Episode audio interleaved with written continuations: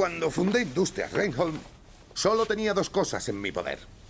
Un sueño y 6 millones de libras.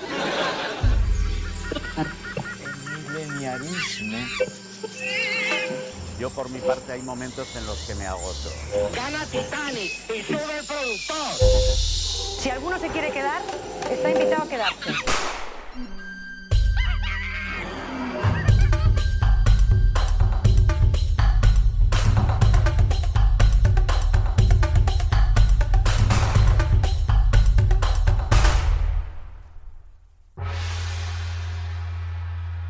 Buenos días, buenas tardes y buenas noches. Bienvenidos a un programa más a Monos con Pistolas, tu programa satírico post-pop y que hoy, a raíz de la compra de Elon Musk de Twitter, propone un tema que nos apasiona, que no es otro que los ricos.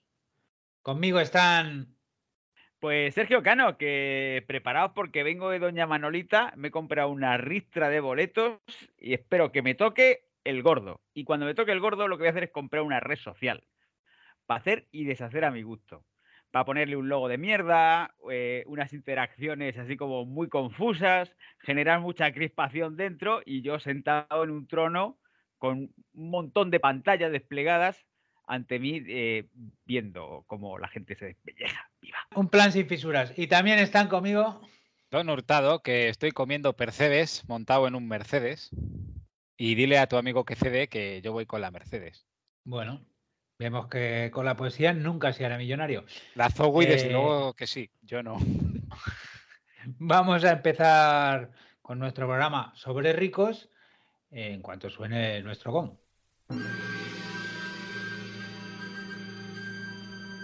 Antes de nada, dale la campanita, suscríbete, like, corazón, déjanos un comentario, nos hace mucha ilusión. Y sé parte de nuestra familia, sé uno de nuestros suscriptores, uno de nuestros fans. Sí, que y esto no es para hacernos ricos, eh, es solamente por, por el cariño. Bueno, eso lo dirá usted. Si os suscribís, nosotros a cambio os damos contenido extra como programas y entrevistas.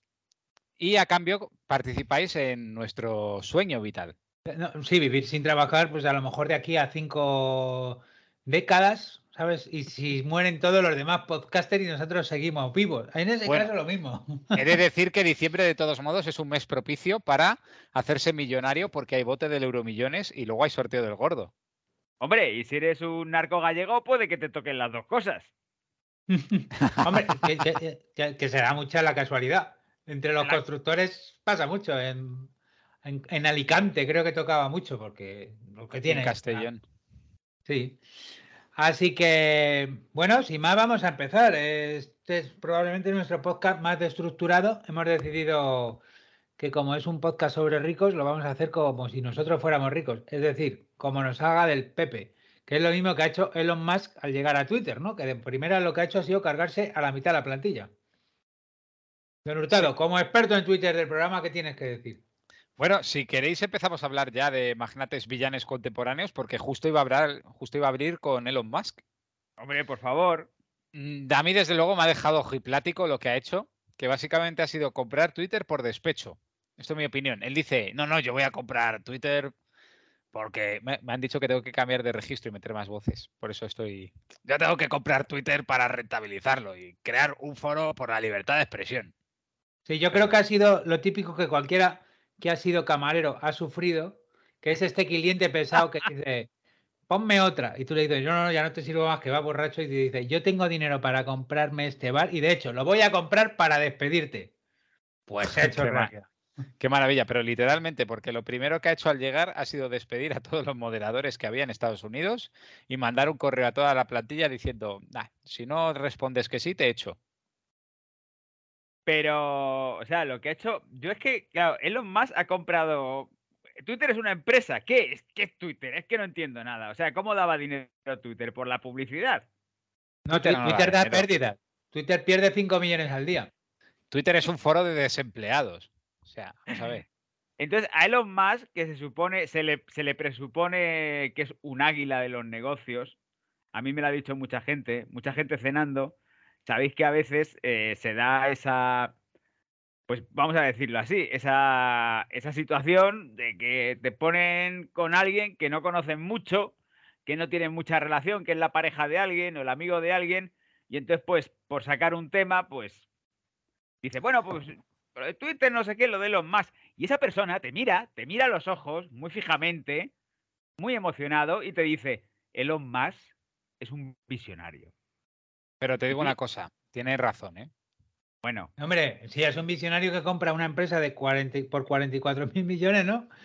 Y al día siguiente vale 17 mil. No, pero aquí voy a hacer de abogado del diablo y voy a decir que mm, con una fortuna de 191 mil millones de dólares, según Forbes, eh, por mucho dinero que tuvieran sus padres o por muchas cosas, em, todo esto no lo generas al azar. Ha tenido cierto ojo a la hora de montar empresas y de eso es de lo que vamos a hablar. por si favor. queréis aportar algo antes. No, a mí- ilústranos, Sí, ilústranos. sí, a, a mí me encantaría para que la próxima vez que pase no, no quedarme ojiplático y decir, "Pf, a mí es que los más me suena a que eso sí ha estado en el espacio. Sí, bueno. eh, Bueno, casi. cinco minutos. hasta- casi, ha estado en el bordecito. Pero estuvo más tiempo que Jeff Bezos, ¿no? Otro, otro magnate villano que, del que podríamos hablar, pero es que no me cabía más en la sección. He de decir que la columna vertebral de mi sección no es la Wikipedia, porque somos un podcast serio, por favor, sino un artículo que he visto en vandal.net llamado Elon Musk, de nerd a villano de James Bond, que me parece el mejor resumen que se puede hacer de este personaje en un titular. Es muy buen No, arco es- ese, ¿eh? Sí, Que la banda, el, el foro. eh, un, foro, un foro de videojuegos es Siempre está muy ideal. Para que la gente diga, hostia, este tío es como yo. ¿Cómo Solo tiene más, pone?". solo más- tiene más prestigio Mary Station. ¿no? No, ya ha desaparecido Mary Station. Entonces Vandal, entonces Vandal. Un saludo al foro de Vandal donde participo desde 2006. Bueno, hemos de decir que la página de Wikipedia de Elon Musk es un disparate, con frases como La ha escrito él. mm, casi. Voy a poner voz de Garfield en la serie de animación. Muchas veces no podían comer carne roja ni una vez a la semana. O solían comer muy barato en Jack in the Box. O el trabajo no les había permitido ir de luna de miel tras casarse. Frases de estas que te remarcan todo el rato. Bueno, puede que su padre fuese el dueño de una fábrica de diamantes. No se llama fábrica de diamantes, se llama explotación. Pero él se ha hecho a sí mismo, porque cuando sus padres se separaron, pues se tuvo que ir con su madre y con el resto de la familia a Canadá. Tiene de hecho doble nacionalidad canadiense, sudafricana, estadounidense. Vamos, es como un argentino que colecciona pasaportes. Y bueno, eh, toda esa experiencia que tuvo en la adolescencia, bastante complicada, le llevó a pensar como Escarlata O'Hara en lo que el viento se llevó, que a Dios pongo por testigo que no volveré a, ja- a pasar hambre jamás. Pues mm, no sé, Rick, parece falso, pero bueno, continúa. No, a ver, bueno, a ver, eh, hay parte de verdad y parte de, de falsedad. Sí, a mí, a mí es que esto me recuerda mucho, no sé si habéis visto el sketch de los Monty Python, que están seis millonarios hablando y cada uno de ellos cuenta cosas más exageradas sobre las desgracias de su infancia. Si no la habéis visto, por favor, buscad en YouTube eh, Monty Python, los millonarios. A ver, pero sí es habitual que los millonarios pasen desgracias, ¿no? Que se lo digan a Bruce Wayne. Hombre, los ricos también lloran. Los ricos también lloran. serie. Bueno, Elon Musk eh, se graduó en la Universidad de Pensilvania con una beca, porque la universidad en Estados Unidos cuesta dinerito. Y con ayuda de un profesor y de su familia monta una primera empresa llamada Zip2, que consistía en guías por Internet. ¿Guías de qué? De todo un poco, guías para periódicos y demás. Incluso el New York Times se nutrió de Zip2. No Pero- sabría explicarte bien cómo funciona, porque simplemente me he fijado en el nombre de la empresa. Pero era como la guía Spartacus o alguna otra guía célebre. No lo sé, es que la web de, de los 90 es una cosa loquísima. Hombre, por lo que veo parece que era como una especie de las páginas amarillas o algo así. Sí. Incluso con su propia tarjeta de. con sus propias tarjetas y todo, ¿eh? Una absoluta maravilla. Es de 1995. Para eso hay que tener cierta visión y que un profesor le explicara, Internet es el futuro, chavales. Internet. O sea que a lo mejor lo que hizo fue coger las páginas amarillas, las escaneó y las metió en ese prodigioso invento, en esa promesa del futuro que era Internet. Sí, luego vendió la empresa, que eso se hace mucho, Con Sí. el dinero de la empresa saca una plusvalía y luego aprovecha para montar otra con otros socios llamada ex.com, que es un banco virtual, uno de los primeros bancos virtuales, y que es el germen de PayPal, de donde sale tarifando prácticamente con todo el mundo, porque ahí ya vemos un poco la personalidad volátil de Elon Musk, su modelo de trabajo prácticamente incansable. Él es un trabajador incansable y espera que el resto lo sea. Spoiler, en la puta vida vas a encontrarte algo así. Claro, esto me recuerda mucho a mí. Yo sigo a muchas personas que te enseñan a ser millonarias. Eh, o sea, vamos, que te dan consejos pues para ser millonario. Sí. Que te tienes que levantar a las 3 de la mañana, que A si las tiene- 5. A las 5. Es A el las club cinco, de las la- 5 de la mañana. sí, que tú ya lo haces. Y seguro que tu vida ha mejorado.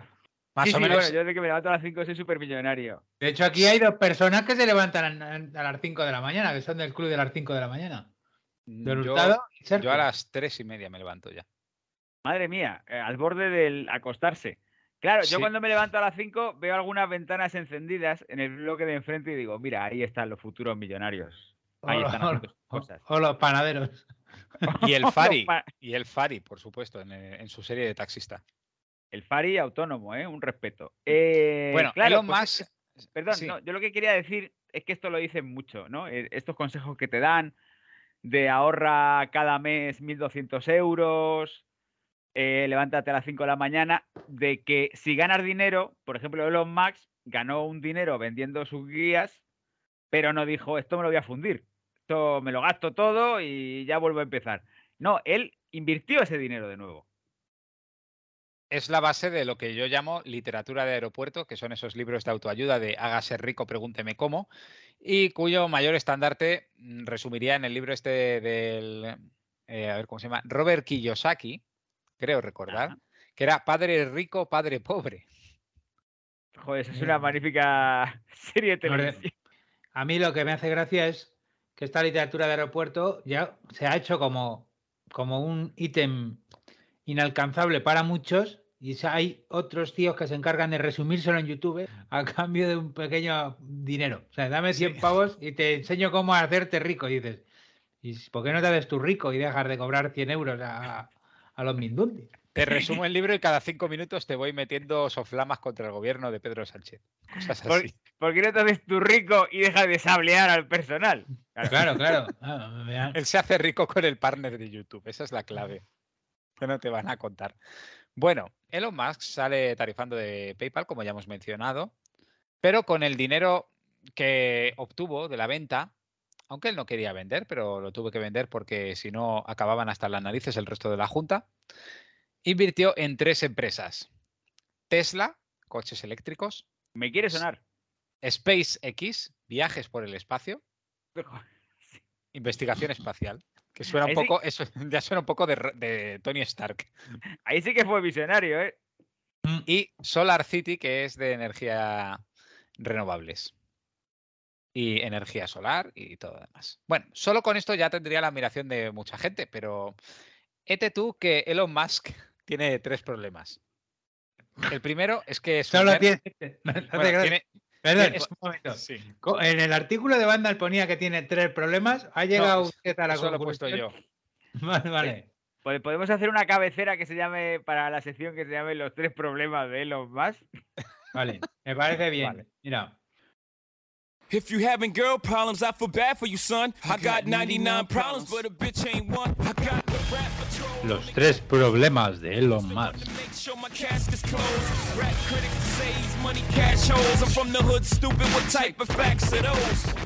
tres problemas que yo he achacado a Elon Musk son los siguientes. El primero es que es un nerd asocial con una visión del mundo que haría parecer progresista a Lovecraft, del cual hemos dedicado un podcast que podéis escuchar, por supuesto. Tenemos cuña en todo. Quiero, quiero decir, yo tengo, yo tengo una pregunta. O sea, porque también Elon Musk es como un ídolo de gente, lo que se llama ahora woke, que yo tampoco sé muy bien lo que significa. Porque No, no, es al vi- revés. Él odia a los wokes. Sí, pero no entiendo nada. Si yo una vez le vi en un capítulo que hacía un cameo de Big Bang Theory y Leonard se deshacía en elogios porque estaba en un comedor social limpiando platos. Pero un woke que es NKU Woki, lo de la canción de Michael Jackson, que es un woke. Woke es No sé lo que es un woke. Es lo que es una, es una visión de los progresistas que tienen en Estados Unidos y de la que yo personalmente en España me alejaría un poco porque no tenemos tampoco tanto en común con un país que está absolutamente roto. Nosotros tenemos otra cosmovisión, lo que debería ser. Vale, pero esto. resúmeme en una frase, un, wo- un woke es un Progre. despierto, en un progre, vale, porque, po- porque los terraplanistas y toda esta peña conspiranoica también dicen que están despiertos, que son los que están despiertos, ¿eh? Bueno, esos están otra cosa. Esos están en Matrix, que ellos lo saben. Bueno, el segundo problema de Elon Musk es que es un adicto al trabajo que exige al resto lo mismo. Y un bueno, workaholic. exacto. Por ejemplo, nada más llegar a Twitter ha dicho, bueno, ¿qué es esto de que teletrabaje la gente? Que venga a la sede directamente a trabajar, Jo, qué Y que español es fichen en- eso, ¿eh? que fichen Sí. en un cartón y que se queden a hacer horas. Extra, coño. Y creo que eso, cre- creo que eso ha sido muy gracioso porque dijo, el que no esté aquí mañana a las 9 de la mañana está despedido y tiene la mitad de la plantilla en Londres, Australia, ¿sabes? Y es como, vale, pues estoy despedido, dime cómo llego, así.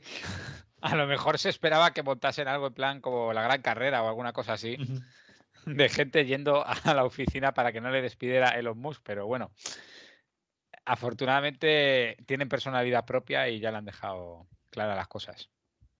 Para trabajar para ti, trabajo para otro.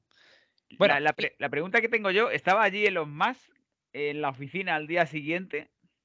Hombre, Físicamente. sí. A las 9, sí, estaba el primero en la máquina primero. café, porque a lo mejor no se fue, porque según dicen es tan workaholic que hay muchos días que duerme en la oficina, ¿eh? A Esto al parecer sí yo. es. Sí, también que le gusta mucho dominar el suelo, debajo del escritorio. Lo que no entiendo es, o sea, estamos hablando de un tío que es un nerd asocial, ¿sabes? Que luego va a todas las fiestas, pero bueno, es un nerd asocial, adicto al trabajo y dices, ¿cuándo saca tiempo para acostarse con la mujer de Johnny Depp? Por ¿Cómo? ¿Cómo? Hombre, hombre, hombre. A ver, pero Uh. asocial, bueno, más que asocial de tener miedo a la gente, es asocial de que no sabe cómo tratar. Que digo que sí, que es que en el juicio de Johnny Depp, no sé si sabéis que una de las pruebas que Johnny Depp aportó es unos vídeos en los que se veía cómo Elon Musk iba con su exmujer, que ahora mismo no me recuerdo el nombre, Amber Heard, Amber Heard. yendo a casa del el, el ma- el piso del matrimonio conyugal, ¿sabes? Que iban a altas horas de la noche. Allí a- ella dice que no iban a hacer nada, que solo iban a tomarse unas copas, pero bueno, hay vídeos en los que se le podía ver. ¿Pero eso era un juicio o era mentiras peligrosas de Leticia Sabater cuando decían, y tenemos una cámara en directo que puedes ver lo que has hecho con tu, con tu vecina, no sé qué, que le pones los cuernos? Pues sí, era un poco entre juicio y mentiras peligrosas, porque los juicios americanos van un poco de ese palo. Y entonces, decimos, los, los secretos, los tres problemas para Don Hurtado es lo que te están vendiendo en los vídeos estos que yo hablo de YouTube, como los tres secretos para hacerte rico, que es no socialices, trabaja mucho más que los demás. Y el tercero, ¿cuál es, Don Hurtado? El tercero es que va de Adalid de la libertad de expresión, pero le revienta cualquier crítica. Un cóctel perfecto para dejarnos momentos de villano de cómic, desde luego. O sea que el hombre que se compra Twitter por un ataque de cuernos, podemos decir, ¿no? De me cago en la leche, me lo compro para la libertad de expresión. Y luego al parecer es verdad que a gente que le ha criticado le ha baneado la cuenta y los ha echado, ¿no? Del tirón. Sí, más Pues- o menos. Es que no solo ha hecho eso, no sé si os acordáis de lo que pasó con los niños que se perdieron en la cueva, En Tailandia, en Sí. Tailandia. Sí, que tuvo un momento de cuñado de decir, bueno, todo lo soluciono yo. Ah, explíquelo. Un momento, perdón, Sí. cuéntalo, Sergio. Bueno, Creo que lo mejor es que lo cuentes porque no todo el mundo a lo mejor lo sabe. Bueno, hace, es que yo tampoco sé contarlo con mucha, yo como diría mi madre, tengo mucha gracia, pero poca información. Bueno, voy a intentar contarlo. Eh, unos niños en Filipinas, en Tailandia, a esto me refería. En Tailandia se metieron en una cueva. Iban con, eran de un equipo de fútbol, iban con su entrenador, no sé qué andaban haciendo en la cueva, pero bueno, resulta que se metieron allí. Por aquí no se va a entrenar. O a lo mejor habían visto Verano Azul, el episodio de los ojos de la cueva del gato, que le da Yo creo que se, pepazo- se a metieron a fumar. Se metieron a fumar a la cueva. Vamos aquí que no nos ven. Pues se metieron los 12 y el suplente. Y, mm, y se metieron y luego no podían salir. Entonces, bueno, las autoridades de, de Tailandia. Sí. Las autoridades de Tailandia, pues decían, joder, pues a ver cómo abordamos esto, porque es una cueva muy angosta y tal. Y entonces, de repente, de la nada, asomó la cabeza de Elon Musk como un Muppet Y dijo, esto lo soluciono yo. Vamos a ponernos a diseñar un submarino que podrá pasar, rescatar a los niños de uno en uno, entrar, salir. Y una persona que estaba allí, que yo ahora mismo no recuerdo muy bien quién era, dijo... Un bombero. Un buzo, un buzo. Un buzo que era bombero. que- o sea, es compatible la actividad. de Bueno, un- del equipo de rescate, uno del Sí. equipo de rescate. sí. Le dijo, hombre, señor Elon Musk, esto, esto es una mierda pinchar un palo. O sea, por favor. Y Elon Musk, Elon Musk acusó a este tío de pedófilo. Sí, claro, porque dijo como que, claro, este lo que quiere es ir con los niños abrazaditos por debajo del agua. Es Pero es que Pero no solo es, está- es una locura. Pero es que el buzo tenía razón. Bueno, explica, termina de explicarlo. Sí, sí, no- tenía razón desde luego. eh, es que no solo eso, es que contrató un detective, Elon Musk, para que rastreara el historial de este señor que lo único que había hecho era el bien en su vida, que no le encontraron un trapo sucio, ni una factura sin pagar, todo le iba declarado. Y claro, llegó el detective y le dijo a Elon Musk, mire, mm, no he encontrado nada, eh, ¿me puede usted dar mi dinero, por favor? Y así quedó la cosa. Bueno, yo lo que quiero mencionar es que el buzo tenía razón en una cosa, que probablemente utilizara lo de los niños de Tailandia y toda la atención que creó para vender una cosa relacionada con su empresa. Mini submarinos. Exacto, por ejemplo, mis submarinos. Más o menos Claro. como cualquier persona que promociona un podcast y aprovecha a lo mejor un trending topic. Porque ejemplo, a mí, o sea, hay que decir que Elon así. Musk, si alguno ha visto, si alguno ha visto eh, No mires arriba, donde se parodia a Elon Musk, que es este señor rico que tiene una super idea para destruir el asteroide que nos Sí. acaba mandando a todos a tomar por culo. ¿sabes? A mí me hizo mucha gracia cuando sacó el Tesla, Elon Musk sacó el Tesla furgoneta como el coche de trabajo irrompible. Y entonces en la presentación una de las cosas que hacía era tirar una bola de acero a los cristales. Y lo que hizo fue romper los cristales. Que además es Jo, un coche además, o sea, pero feí, o sea, más feo que un dolor. Es que era espantoso, como de. eh, o sea, la indestructibilidad. Era no puede- como de mineros de. Marte. Sí, sí. pel- eh, era una caja. Era una caja, literalmente. Pero no hicieron la. O sea, en el hormiguero, hasta en el hormiguero, no quisiera yo mencionar el nombre de Pablo Motos ahora mismo, Mm. pero hasta en el hormiguero hacen pruebas. O sea, no hizo una prueba y dijo, esto no aguanta. Yo, él- luego él dijo que era por la temperatura de la sala, que lo había probado en otro sitio, que con el aire acondicionado los cristales se habían enfriado. Así inventó un rollo. ¿Sabes? Seguro que el tío le dijo el ingeniero, no lo pruebes. Y él lo más que sí, coño, que venga, para adelante. Pero bueno, el genio. Tengo más momentos desternillantes de Elon Musk, porque momento. no le vamos a dedicar todo el podcast, así que ya resumiendo voy a ir terminando esta parte, porque luego tengo otros famosos de los que hablar.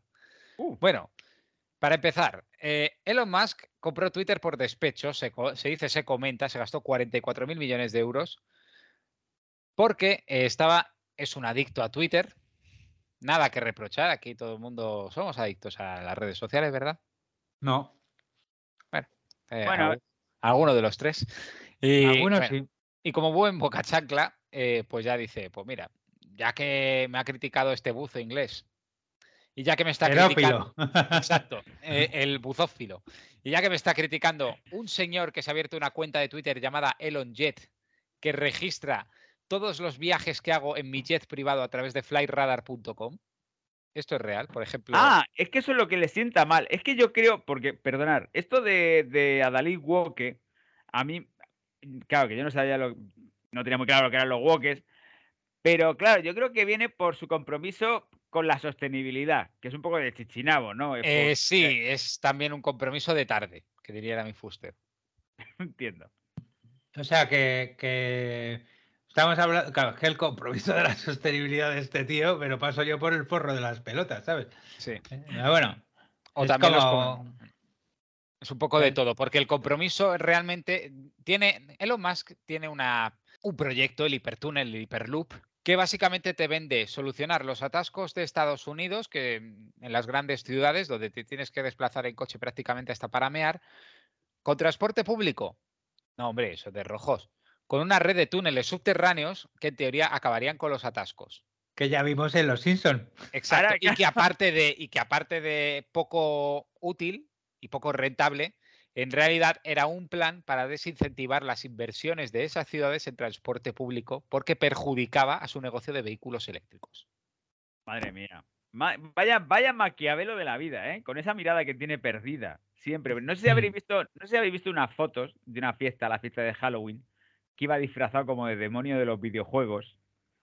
Que creo que era eh, la misma fiesta en la que Heidi Klum iba de gusano. Eh, o sea, es- a mí me da mucho miedo. A mí me recuerda, ¿sabéis a quién me recuerda? Elon Musk. ¿A quién? ¿Habéis leído Watchmen? Sí. No. Bueno, o visto la película de Zack Snyder, que no tiene nada que ver, pero bueno. A Ozymandias. Ese típico. Sí, sí, ese típico neoliberal de. Hombre, pero si yo tengo la solución para todo. mm, voy, a, voy a intentar solucionarlo yo mismo por mi propio. Y claro, pasa lo que pasa. Que era, eh, efectivamente era la misma fiesta que Heidi Klum, que- porque era la Heidi Klum Halloween. Ah, jo, claro. Que es- en su casa. Otra, otra multimillonaria, otra multimillonaria como es Heidi Klum, que no solo es una modelo, que es que es productora, que por ejemplo tiene el programa Making the Cat en Amazon y un mogollón de otras cosas. Y se montó una fiesta para ir con un disfraz de gusano, que os recomiendo que veáis, eh, que busquéis en internet, y con el que ganó a todos, la verdad, ¿eh? fue el mejor disfraz, no hay duda. Ella y su novio, su novio pescador y ella de, de gusano. También te digo que con dinero, claro, porque no es un disfraz que te hayas comprado en los chinos. Caramelo hayas- Paco. ni te hayas hecho tú misma.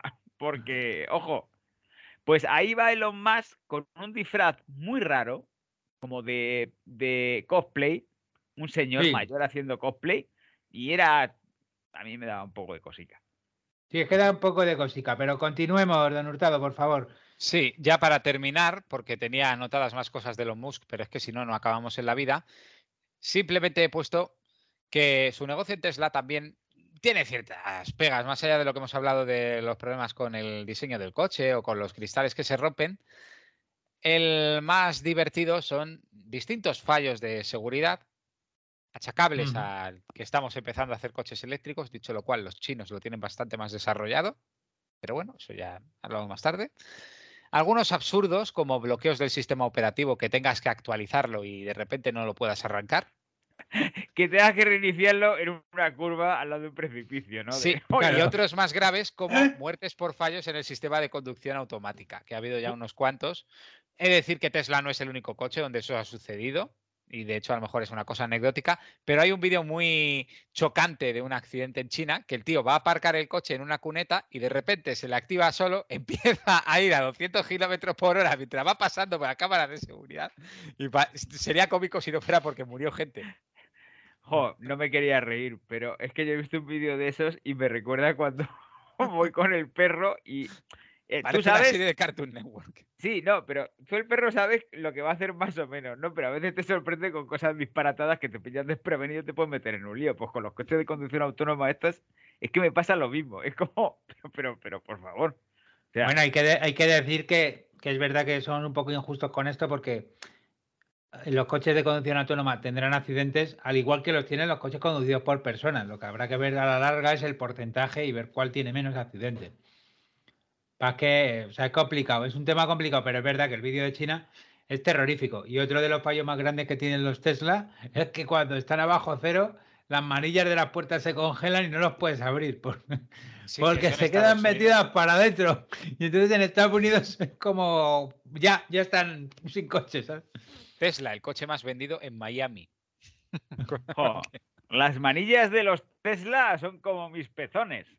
Y estoy viendo que Elon Musk también ha estado acusado de alguna estafa, ¿no? Bueno, ¿Verdad? eso lo, di- eso lo dice usted. Eh, yo, achacar- presuntamente. yo no quiero achacar ningún delito. Yo solo he recogido una noticia de la vanguardia donde le acusaban de una de, que, de que había sido demandado por 245.365 millones de euros. Joder, esto suena como la cifra de Belén Esteban diciéndole a su representante lo que le decía. Toño, págame. ¿no? Toño, págame. Apréndete esta cifra de memoria. 587.383. Le acusaban un inversor de Dogecoin, que es una criptomoneda, Bueno, claro, el timo de la estampita del siglo XXI, sí. le acusó de ejecutar una presunta estafa piramidal a través de esa criptomoneda a la que apoyó en Twitter. Claro. Igual que usó Twitter para poner comentarios mm, criticando la plataforma y que bajara en bolsa. Spoiler, no pasó. Pero la criptomoneda, o sea, acusar a alguien de, de estafar con una criptomoneda, o sea, ya la propia criptomoneda es una estafa, ¿no? Lo que pasa es que no está todavía legalmente legislado. No, bueno, no, las criptomonedas tú las puedes registrar sobre todo en Estados Unidos. Tú puedes decir, o sea, hay unas normativas. Lo que pasa es que él sacó, o sea, eh, hay- hubo un tío que sacó la Dogecoin, que es la criptomoneda del perro, que dijo, me hace ilusión tener una criptomoneda con la cara de mi perro. Jo. Y así nace la Dogecoin. Y entonces el señor Elon Musk este dijo, apoyo totalmente esta criptomoneda. Y claro, la peña empezó a meter dinero. ¿Por qué él había apoyado esa criptomoneda? Porque había metido dinero antes para luego sacarlo cuando metiera la gente y subiera el valor. Jo, madre mía, madre mía, madre mía. Que, que, que se hace rico. Y ojalá, ojalá saliera defendiéndose diciendo, no lo sé, yo esto lo saqué de un libro de un aeropuerto, no me pueden acusar de nada. Claro. El Pero japonés este del hombre rico, hombre pobre. Qué bonito, qué bonito Don Hurtado, porque acaba de hacer, si este es el cierre, acaba de el hacer un callback, un callback, eh, esto es maestría de la comedia, porque ha metido un guiño y al final, chipacito. Nada que Yo- no haga padre de familia en cada episodio. Muy bien. Eh, solo decir una cosa. em, me gustó mucho cuando compró eh, Twitter que dijo 20 euros por la autentificación, 20 dólares. Y salió Stephen King y le dijo, no te voy a pagar ni muerto. Y dijo Elon Musk, bueno, venga, 8. Y lo mejor, lo puso a 8 y lo tuvo que quitar una semana. Bueno, porque suplantaron la identidad de varias empresas que, bueno, sí, y de, y, de, y de Jesucristo. La cuenta de Jesús de Nazaret estaba verificada, ¿sabes? Es como, Jesús ahora está verificado. Hizo, Jo, hizo ahora- mucho más daño lo de Lily Inc., que son los que hacen la insulina, que puso un mensaje un señor haciéndose pasar por ellos que dijo, a partir de ahora la insulina gratis en Estados Unidos. Y hundió su valor en bolsa. Oh, pero luego el, el otro fueron las armas, jo, ¿cómo se llaman? Que es una fábrica de armas muy famosa, ahora mismo no me acuerdo, que decían, ya no vamos a fabricar más armas. O sea, todo eran cosas guay, ¿no? Era la Mm. insulina gratis, ya no vamos a fabricar más armas. Todo es- esto- todo apunta que, que eran los comunistas los que hicieron el ataque, que diría nuestra querida presidenta Ayuso. Hombre, Estos malditos extrema izquierda. ni nazis ni judíos. Pero bueno, pues muy interesante tu sección sobre Elon Musk, eh, don Hurtado. Luego Sí. tendremos tiempo de recapitular, que seguramente que se te hayas dejado en el tintero, a más ricos malignos. Mm, Solo Y- un grupo, pero vamos a hablar con Sergio. Y Sergio, no, ¿qué nos traes, Sergio? Ilústranos. Nada, bueno, yo solamente, yo solamente voy a hacer un poco de cuñado en, en este, en este episodio. Pero solamente deciros que yo cuando era pequeño, cuando era pequeño, no creía en la existencia de los millonarios. O sea, me parecía algo remoto, ¿no? Como los Reyes Magos, los alienígenas. Eh, no, no sabía, es que no entendía cómo, cómo funcionaba aquello, cómo podía. O sea, entendía un rey, pero no entendía la figura de, de- de un magnate, de alguien que tuviera tanto dinero. Y entonces tuvieron que venir los cómics a explicármelo, porque en los cómics, como vienen de Estados Unidos, los cómics de superhéroes, los que leía yo de pequeño, Mm. Ahí sí que había mucha presencia de millonarios, porque aquí en España, por ejemplo, a los millonarios se les envidia, pero es Mm. que en Estados Unidos se les idolatra. A mí me encanta ese concepto de no creía en los millonarios, porque me acabo de imaginar a Mancio Ortega sentado en un bar de Arenteiro, a lo mejor, o de Lugo, de La Coruña, y diciendo, bueno, yo monté la empresa, pero realmente me la paso aquí tomando cañas. En realidad no soy millonario ni nada. O me gusta mucho pensar en Amancio Ortega en aquellos años 80 diciendo, hay un niño que no cree en los millonarios, tengo que hacer algo para demostrarle que son de verdad. Y entonces puso en marcha lo que es Inditex solamente para demostrarme a mí que los millonarios existían. Aunque bueno, hay economistas, y ya para terminar, que creen en eso de verdad. Por ejemplo, Daniel Lacalle, cuando se murió Emilio Botín, que puso, empezó de cero y convirtió al Santander en un ejemplo mundial. Empezó de cero, no, porque heredó un banco, como le recuerda a otra persona. Pero un banco de cero. Es, es que eso dijo, dijo, no me fastidies, era un banco enano. Con dos cojones. Bueno, Al final, ah, Yo tengo que decir que, que a la vez que Sergio no creía en los millonarios, yo recuerdo que de pequeño una vez tuve fiebre y, eh, y, y de- y- y delirios, de esta fiebre delirante. Y entonces recuerdo que tuve un sueño, que yo fui al baño y todo, y entonces allí estaban el hombre más rico del mundo ¿Mm? y su mayordomo, que era el segundo hombre más rico del mundo. Y justamente yo cuando llegué era el momento en que cobraba, en que le, le tenía que pagar. Entonces, cuando el hombre más rico del mundo pagaba al segundo hombre más rico del mundo, el segundo hombre más rico del mundo se convertía en el más rico del mundo. Y el hombre más rico pasaba a ser su mayordomo. Y era como una espiral sin fin. Muy loca. Pero, madre mía, pero vaya enseñanza. Eso es información transmitida al subconsciente desde algún punto elevado de la existencia. Los archivos acásicos, seguramente. Desde luego.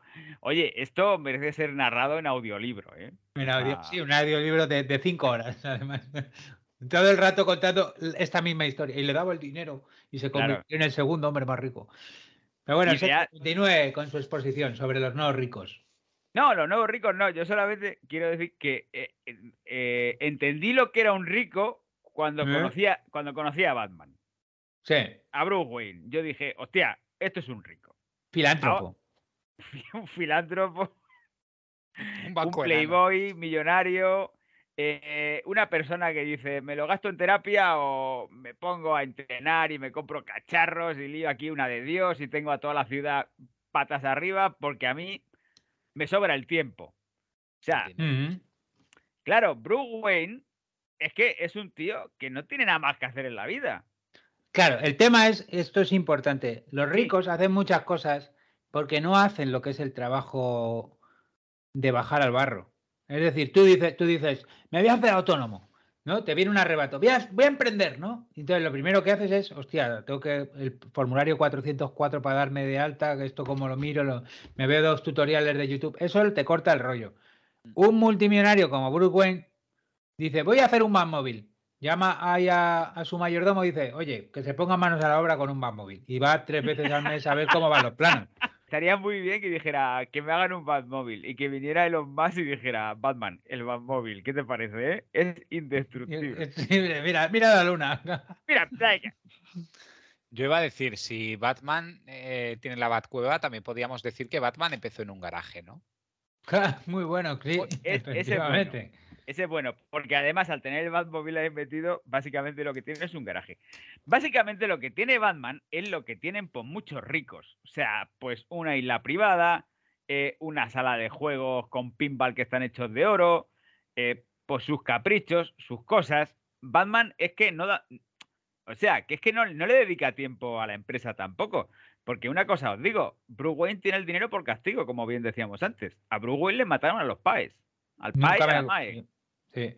Y no, y no puede, no puede estar tranquilo, porque además de niño, que esto lo hemos visto más tarde en Joker, que, que se acerca a la verja, está el puto Joker ya ahí acosándole. ¿Qué le decía el padre? Anda, Bruce, sal y te irías un rato. Y decía el Bruce, no puedo salir, que está ahí el Joaquín Fénix. Me No está- puedo salir, me come el payaso. Que además que, soy, que efectivamente, que soy tu hermano, eh, tío, que soy tu brother. Uf, madre mía, qué película. Bueno, Escrito a- de guion, ¿eh? A mí me gustó Joker. Bueno, sí, claro, sí, sí, es, está muy bien. Está muy bien poner a, a la gente Sí. antisistema como auténticos sonaos. Bueno, em, Bruce Wayne. Bruce Wayne es que ni siquiera lleva sus empresas. O sea, porque él heredó un dinero. her- Él heredó tres cosas. Bueno, él heredó cuatro cosas. Muy importante. Heredó una herencia que tenían sus padres, que. no sé- Heredó una herencia. no, sí, Pero sí, muy grande, muy, muy grande, grande, ¿eh? Es que no solo her- heredó una heredó la herencia, heredó la fundación, Eh, la de Marta y la de su padre, eh, ¿cómo se llama el padre de? Ojo, pero eso no da dinero, ¿eh? Bueno, pero eso de grava, de grava, Claro, pero... Claro, es y que da va- contactos.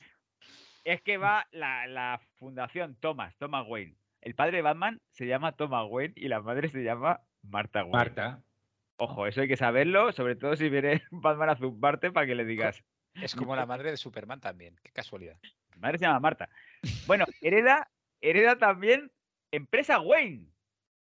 Sí, ahí- que es un, conglomerado, que se llama. Pero un conglomerado que es que, vamos, es que hace de todo. O sea, es que telecomunicaciones, paquetería, eh, transmedia también tiene, que lo, lo mira en la Wikipedia. Ahora Eh, creo que están llevando comida a domicilio en bicicletas. Ahora tiene a Robin para arriba, para abajo. Es un conglomerado que lo ve Daniel da- la calle y no, y no piensa, joder, este no empezó de cero. Este, este algo de dinero tenía en Bancolchón. Un poquito. Bueno, y la cuarta cosa que heredó, que heredó Bruce Wayne fue a Alfred. O sea, Que al eterno, Alfred. al Eterno. Bueno, Eterno ya no tanto. Profesor H, cuando ha contado esta historia del mayordomo, es Claro. que. Es que, ¿Cuánto dinero tendrá Alfred? claro. Eh, bueno, es que ahora tengo un dato. Ahora voy a dar un dato que le va a reventar. Pero Alfred, o sea, Alfred curra estado interno. Curra 24-7. Sí, Nu- nunca se ha tomado un día libre. O sea, nunca. No tiene ni un día moscoso. No se ha ido de vacaciones jamás. Siempre va vestido igual. No se compra nada. O sea, ese Que día. además, esto lo que no se ve, o sea, en, en la página 17 y la 18, lo que no se ve es en la página 17 y medio, que, que ahí ya está, que le dice Wayne, Bruce, le dice al mayordomo, Alfred, si quieres traerte una chica a casa o lo que sea, tráetela, pídete unas pizzas, ¿sabes? Vive la vida, Alfred, que te, te estás apolillando aquí. Tú lo único por un calcetín en el pomo, que yo sepa, Para saber que no te puedo llamar. claro que a lo mejor me voy de misión y digo, bueno, ya me apaño yo solo y me llevo el traje sin planchar. Pero Alfred, que, o sea, que es el único mayordomo que hay en la mansión Wayne. ¿Habéis visto lo grande que es la mansión Wayne? Sí. Enorme. Hom- hombre, tiene, tendrá robots o algo para limpiar. Tendré, tendré una rumba o algo así, pero. Pero es que no es solo la mansión Wayne, porque la mansión Wayne es por arriba, pero es que abajo está la Vascueva, que la Vascueva la tiene impoluta siempre. Y cuando llega Batman a casa, cuando llega Bruce, siempre tiene un plato de caliente de comida. Sí, la, la batrumba. Estaba La- pensando. La barrumba ¿no? y, y el barrobó de cocina. Claro, es verdad que, que ese señor tiene que tener buen, porque no sale, no se lo gasta. A poco que le pague, hostia, lleva toda la vida ahorrando. Ah, Claro, pues, es que no es más rico el que más tiene, sino el que menos gasta. es. Bueno, es que no, no, no vais a imaginar lo que averiguó ayer. O sea, yo ya no sigo la actualidad del cómic, pues cuando era pequeño y no conocía a los millonarios. Pero es que me, me- he descubierto que Alfred ha muerto. No jodas, ¿de qué? sea, Pues que de que alguien la habrá matado, supongo. ¿No ha muerto de viejo? No, no, no ha muerto en un... A lo mejor ha tenido un accidente laboral y ha dicho Bruce Wayne, "Puf, yo me callo la boca y digo que ha sido el Joker. O cansancio de trabajo, que la jornada laboral de 24 horas no es buena para nadie, ni para Elon Musk. Claro, y que ya era una persona mayor. Bueno, la cosa está en que Alfred ha muerto. Eh, date el giro sorpresa. O sea, es que no sabéis lo que pasa y entronca directamente con la historia febril del profesor H. Resulta que Alfred era millonario. Hombre, hombre, ya ha hecho una fundación. que trabajaba por vicio. O sea, que trabajaba por auténtica devoción por ese niño que le legaron. Los Wayne. Que el Claro. tío estaba forrado.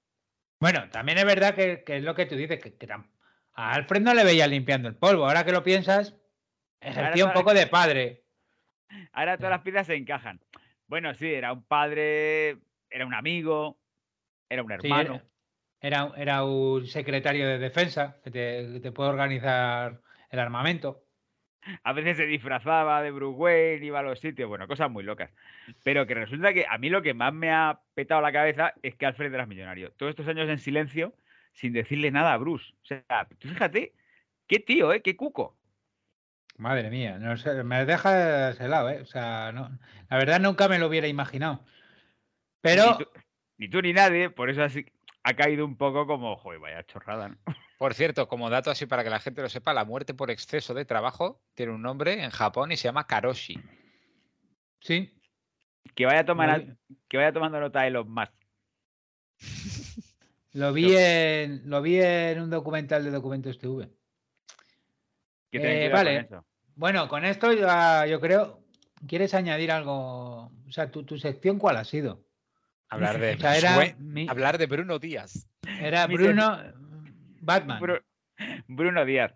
No, bueno, solamente decir que yo siempre he estado con la clase obrera en todas sus facetas, transversalmente, con la clase obrera. Y para mí no hay otro superhéroe que encarne mejor la, la clase obrera que Spiderman. Vale, Sí. pero a- antes de hablar de esa, que es que acabo de ver una frase que no ha dicho Sergio y me encanta. La Fundación Wayne ahora mismo es paradigma de la Agenda 2030. Sí, sí, sí. Es que, es que estuve mirando en Wikipedia cuáles eran sus objetivos. Digo, joder, digo, la igualdad de las personas, eh, eh, oportunidades para todos y todas y todes, eh, el medio ambiente. Entonces digo, pues esto es la sostenibilidad. Hombre, Bruce Wayne trabajando para codo con codo con Pedro Sánchez. Porque, perdón, lo- los cómics nos han enseñado una cosa, que puede ser rico para bien o rico malo. Hay ri- los cómics, los ricos hay, o los buenos, que son Claro. Batman y Tony Stark, Y luego ya. está, ojo, y luego está el Luthor. y luego los malos, el Luthor y tal. Y Obadiah Stein, que es como el Luthor, pero para Iron Man. Que son más malos con dolor. Claro. Eso porque es el así. dinero mm, depende en manos de quien caiga, ¿sabes? Claro, bueno, una cosa voy a decir. Que tampoco lo de. Es que lo de Batman no lo veo ni medio bien, ¿eh? Batman es liberal, ¿no? Es liberal es de ciudadanos. Batman. De hecho, en la última peli, en la de. Creo que hace incluso chistes al respecto. Al respecto de Bueno. ciudadanos. Perdón, ahora que has sacado Ciudadano, mira, voy a, voy a sacar yo ya mi tema. Mi tema es el ultra secreto, que a mí me hace esto mucha gracia, grupo Bilderberg. Bueno, Seguro que habéis oído hablar del grupo Bilderberg. Sí, yo en unos supuesto, podcasts que club de- escucho. Es el club de lectores, ¿verdad? Sí, es el te círculo de lectores de los ricos. Ah, vale. Bueno, para el que no lo sepa, el Club Bilderberg, que digo el secreto porque es muy gracioso porque todos los años se reúne y todos los años sale el telediario que se ha reunido. Yo, pues tal secreto no es, ¿sabes? O sea, y todo el mundo sabe quién ha ido. Es una reunión anu- anual en la que van 130 personas más o menos de las más influyentes del mundo. Se tienen que invitar, hay miembros fijos en el club, como Ana María, Pa- ¿cómo es? Eh, Pa- Patricia Botín. La Botín. que- Mira, ibas a decir María Patiño. Una pregunta, ¿qué entendemos por influyente? ¿Influyente es eh, Ibai o el Rubius con sus suscriptores de YouTube? ¿O influyente es lo que toda la vida ha sido influyente, que es alguien con pasta y poder? Influyentes de los de verdad. Vale. No los de- Buen Ojo, que, que de aquí a 5 o 6 años tendrán que ampliar y tendrán que invitar también a gente de Andorra, entonces irá el Rubius. Como- Pero sí, eh, influyentes.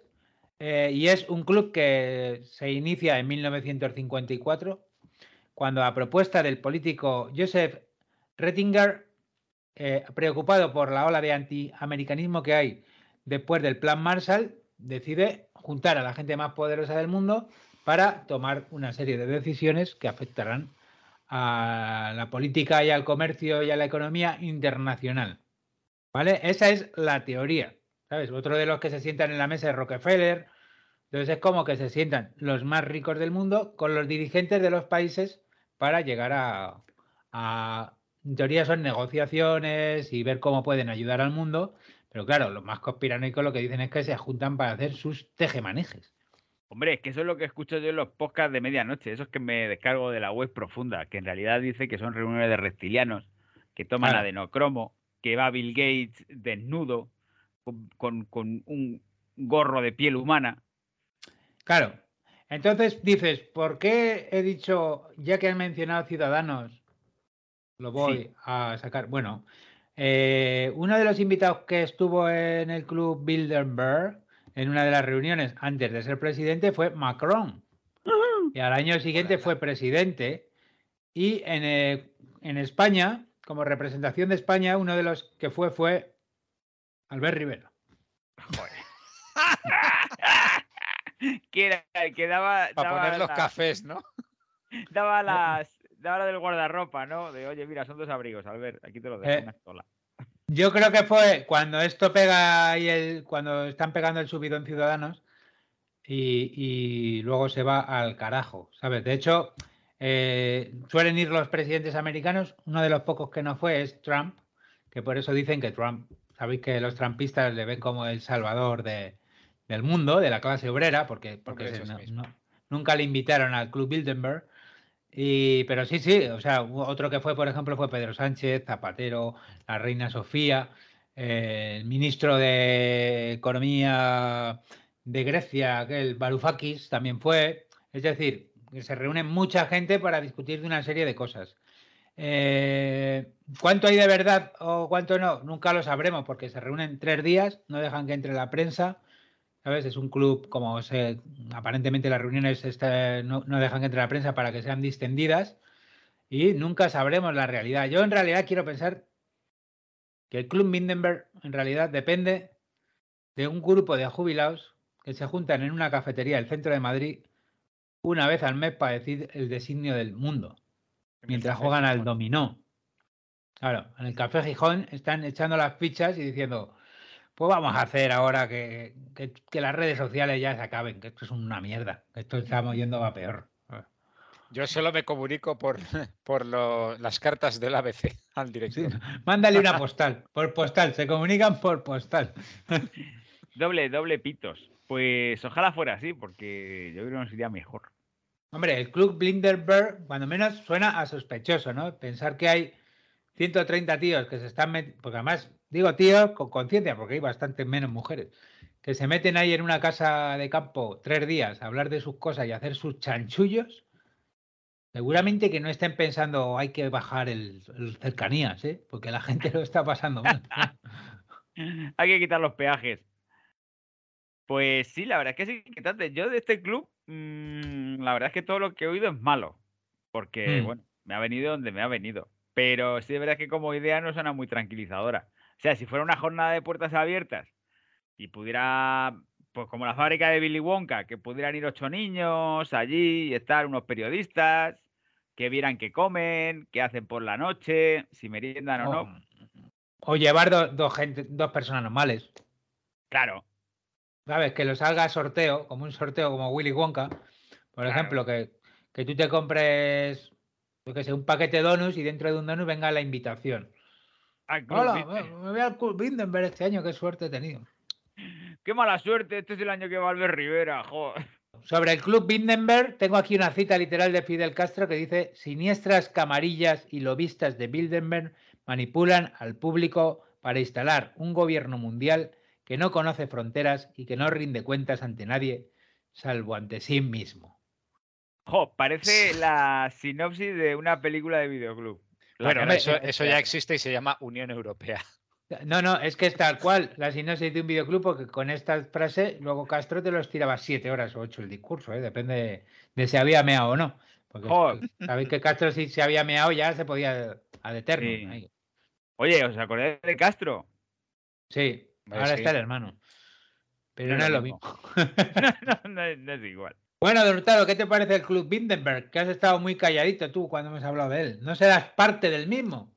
Mm, Bueno, ojalá, ¿no? Porque eso significa que tendría ciertas ventajas y viaje gratis y tal. Pero no. El Club Bilderberg está muy bien desde un punto de vista occidental, pero yo he de decir que quien corta realmente el bacalao en estos momentos son los jeques. El Bueno, Club Jekeberg. Los jeques dominan el mundo, como ya nos demuestra un evento que está causando sensación en todo el orbe y que tradicionalmente se juega en verano, pero alguien ha dicho, no, no, no, por mis cojones se va a jugar en invierno. El Bueno, Mundial de Qatar 2022. Por mis cojones y porque si no morían. Si bueno, llegan sí, a jugar en Qatar en verano, mueren los futbolistas. Yo creo que a Qatar le habría ido mucho mejor el Mundial si se hubiera jugado en verano, porque ya con las elecciones a tope a unos agradables 30 grados en diciembre, eh, han perdido todos los partidos, lamentablemente. la selección de Qatar. Sí. Qatar tiene Pero- selección.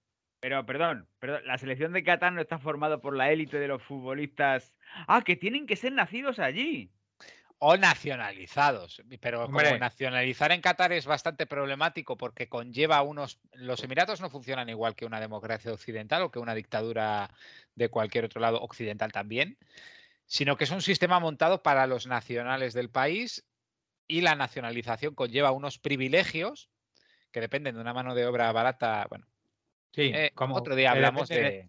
Es lo más parecido que hay al sistema romano del siglo 100 antes de Cristo, ¿sabes? Que es Sí. como tengo esclavos y a cambio tengo un, los, los nacidos catarís y los nacidos saudíes tienen un sueldo vitalicio solo por haber nacido allí. Más El ingreso mínimo vital. Algo que deberíamos copiar aquí.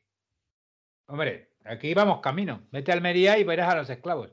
No, no, no, yo digo copiar el salario, este, la- lo que algunos despectivamente llaman la paguita. La, pa- la- la paguita en Qatar, ojo. Elon Musk tuiteando, joder, que ya estamos con la paguita en Qatar, por favor. No están hechos a sí mismos como yo. La paguita. Todo esto para los catarís, ¿no? Para las catarís, Sí, la cosa. Bueno, Bueno, pero volvamos al tema. es una reacción típica de la gente de Qatar.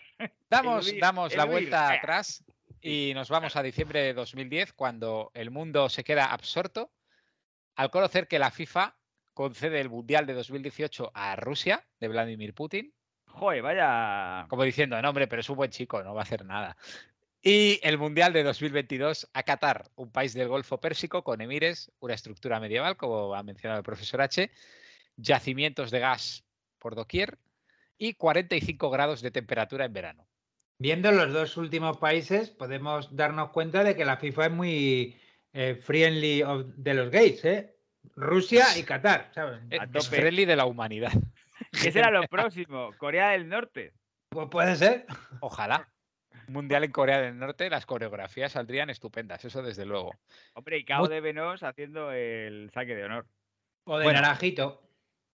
Y muchos nos preguntamos después, es que Qatar además no es el único país que hace esto, sino que todos los países del Golfo quieren ganar importancia en la escena internacional con algo que mueve el mundo.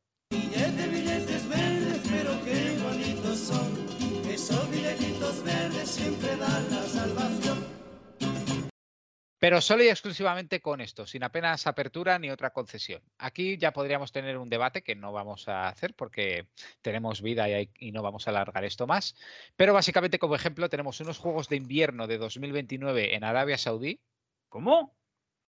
Juegos de Invierno de Asia 2029. Arabia Saudí dijo, yo lo quiero hacer en el Madrid Sanadú de Riyadh. Y van a montar un Madrid Sanadú de 500... Bueno, ellos dicen que tienen montañas con nieve. A- a ver qué tal sale. Pero, bueno, mira, yo no sé, no sé. También tenemos la Fórmula 1 en Bahrein o en Emiratos Árabes Unidos. Bueno, Y un ejemplo muy divertido llamado Mundial de Atletismo 2019 en Qatar, donde las Dios. maratores tuvieron que disputarse de madrugada por el calor y aún así alguno casi la palma. Pero bueno, eso se hizo porque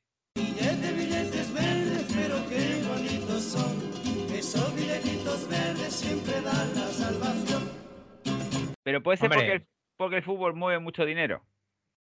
Hombre, por supuesto, el fútbol es un microcosmos, es, una, es un club Bilderberg él solo, una microélite básicamente desde... mm, Hemos de decir que el fútbol empieza como una estructura semiprofesional o amateur, un espíritu de hermandad entre los pueblos, un deporte que juegan los pobres, por así decirlo, luego ya se van formando élites y luego ya la FIFA es una organización con vida propia que no responde a nadie de verdad, no como lo de Castro, y que desde los años 70, desde la llegada de Joao Belange, pues se convierte en un club de señores. poquito mafiosos, además, ¿no? Sí, hay un documental de Netflix muy bueno que se llama Los entresijos de la FIFA, que te explica cómo desde la llegada de Avalanche en el 74, que es un deportista brasileño, y también cierto élite, por así decirlo, estuvo apoyada sobre todo por países africanos y asiáticos que vieron una oportunidad de crecimiento para su fútbol, pero también de ganar poder, porque el fútbol hasta entonces estaba monopolizado por las eh, federaciones de Europa y de Sudamérica. A medida que los países se amplían con la descolonización y tal, cualquiera podría pensar, bueno, pues pueden montarse una selección entre ellos de varios países del Caribe, como se hace en el cricket, y a lo mejor sacan algo.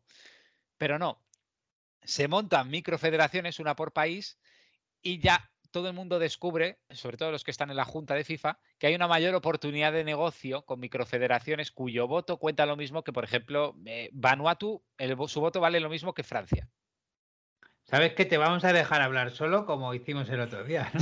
en el podcast de suscriptores, ¿no? Que O sea, el programa que acabe aquí contigo. voy a abreviar. Bueno, este juego político mm, se engrandece con la llegada de Joseph Blatter. Hemos de decir que Blatter no quería el Mundial en Qatar, pero no porque fuese una persona convencida. De hecho, está implicado en ciertas cositas de las que se ha librado en investigaciones judiciales. Sino porque era tan obvio el chanchullo de darle el Mundial a Qatar que estaba diciendo, chicos, que nos van a pillar a todos. Que, que Qatar ha perdido contra Estados Unidos y Estados Unidos tiene jueces que nos van a investigar. Como pasó realmente. ¿no? Como pasó en realidad. En el señor juez de Estados Unidos, igual que en el Lobo de Wall Street, llamó por teléfono en el metro y dijo, se abre la veda y empiezan a detener a todos los jefes de federaciones. ¿Cómo se llama el documental que tiene que ver? Los entresijos de la FIFA. En Netflix. Exacto. Y hay un dato muy guay que dan ahí. El actual presidente de la FIFA, que vino para cambiar las cosas, más o menos, comillas, según la prensa británica, vive en Doha desde 2021. Eh, Casualidades. Doha, eh, Qatar. Doha, Qatar. Madre mía. Hace pero- un tiempo pero- fantástico para vivir ahí. Sí, a mí lo que, lo que me alucina es que después de todo esto a la gente le sigan quedando ganas de ver los mundiales de la vergüenza. De Bueno, mundialos de Borgoña. Bueno. que están haciendo. dentro, dentro de media hora juega España. Vamos a ver qué- qué Ah, pasa. amigo. Yo- Ahí No se va a acabar la grabación mágicamente. Yo no lo voy a ver. Y con esto y un Yo tampoco. Vamos a terminar el tema de los ricos. Don Hurtado. ¿quieres contarnos algo más? Sí, solamente dos frases muy breves que podemos meter con pompa y circunstancia. La reflexión de Don Hurtado. A mí lo que realmente me preocupa es que mm, quedan atrás los tiempos donde un país podía pedir un torneo o un evento deportivo para que la comunidad internacional presione y ellos dicen, bueno, vamos a mejorar, vamos a ser ahora una democracia. Es uno de esos casos donde el país organizador pasa muchas veces, ya apenas se compromete, hace algunos cambios cosméticos y el mensaje que le queda a la gente es que el fin justifica todo para tragar con cualquier cosa que esté mal. Y yo he de decir que a mí no me sale de los cojones vivir en un mundo así. Muy bien, pero a ver a España dentro de media hora en Qatar. Exacto, que se juega la clasificación contra Japón y necesitamos ser líderes. Vamos. Con esto y un bizcocho, es que, es que nos has dejado matados. O sea, el fútbol. El fútbol. amor ¿No queréis hacer un podcast del chiringuito? Bueno, no. Creo que hay que hacer uno de Esteso y Pajares, que lo han pedido en los comentarios. Ah, sí, es verdad, ah, lo han Ah, sí. pedido. Sí, sí, y Ah. aparte, aparte, son- no son tantas películas, ¿eh? No son No. tantas. Eh, Si No, metemos está- a Ozores, la cosa cambia. Pero Esteso y Pajares son cinco No. o seis. Claro, solamente el dúo, Los Vingueros, Joyce Roque tercero y Bueno. algunas otras. Y yo lo Pues dejo ya caer aquí. Si algún directivo de Flixolé ha, ha llegado hasta el final de este podcast y nos quiere patrocinar con alguna cuenta gratuita para ver todas las películas de Pajares y Esteso, Oye, pues eso suena bien. A ver si es verdad. Próximamente, Esteso y Pajares. Con esto y un bizcocho, nos vamos, chicos. Adiós. ¡Adiós!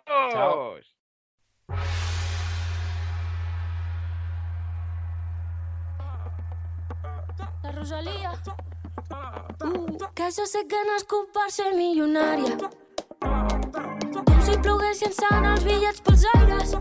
Un dia per Mumbai i el següent a Malta. Sempre ben escoltada, prova de bala. El que voldria és tenir un Bentley de color blanc i un de color verd. Però tot això sé que no ho puc fer fins al dia que tingui molts diners. El que voldria és tenir Només vull veure de 100 Signar del dòlar dintre la ment Fucking money, man. Només vull veure bitllets de 100 Fucking money, man. Signar del dòlar dintre la ment Díselo, Rosy. Que jo sé que no és culpa ser milionària Perquè em tanquin el Louvre així com el mapa Fucking money la Cada dia celebrant el meu cumpleaños. I dos llopards corrent pel jardí de casa. El que voldria és tenir Només vull veure bitllets de 100 Signar del dòlar dintre la ment Fucking money, man Només vull veure bitllets de 100 Fucking money, man Signar del dòlar dintre la ment Porto dos o de març fets amb el coberts de diamants Bueno, venga, Que vamos. a- vamos en pelotas, ¿eh? Ya avisamos. Voy a poner la escaleta. Porque ¿Tú no has he hecho escaleta preparado. o qué? Hombre, yo estaba pensando cómo hacerme rico. Y esto lo voy a decir. Vale. Esta semana he tenido mucho curro. Me encanta la imagen que he elegido, por cierto. Sí, sí, tú haces la escaleta nada más que va a poner la imagen. que es esmerarse con algo que nadie va a ver. Eso es muy bonito, es de un artesano. Sí.